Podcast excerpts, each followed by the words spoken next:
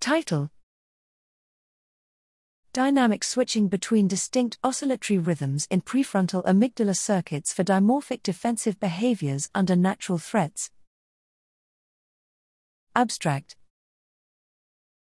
The medial prefrontal cortex, MPFC, and basolateral amygdala, BLA, are involved in the regulation of defensive behavior under threat, but their engagement in flexible behavior shifts remains unclear. Here, we report the oscillatory activities of MPFC BLA circuit in reaction to a naturalistic threat created by a predatory robot in mice.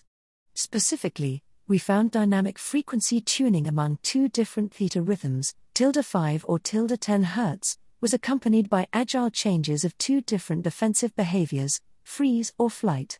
By analyzing flight trajectories, we also found that high beta, tilde 30 Hz, is engaged in the top down process for goal directed flights and accompanied by a reduction in fast gamma, 60 to 120 Hz, peak near 70 Hz.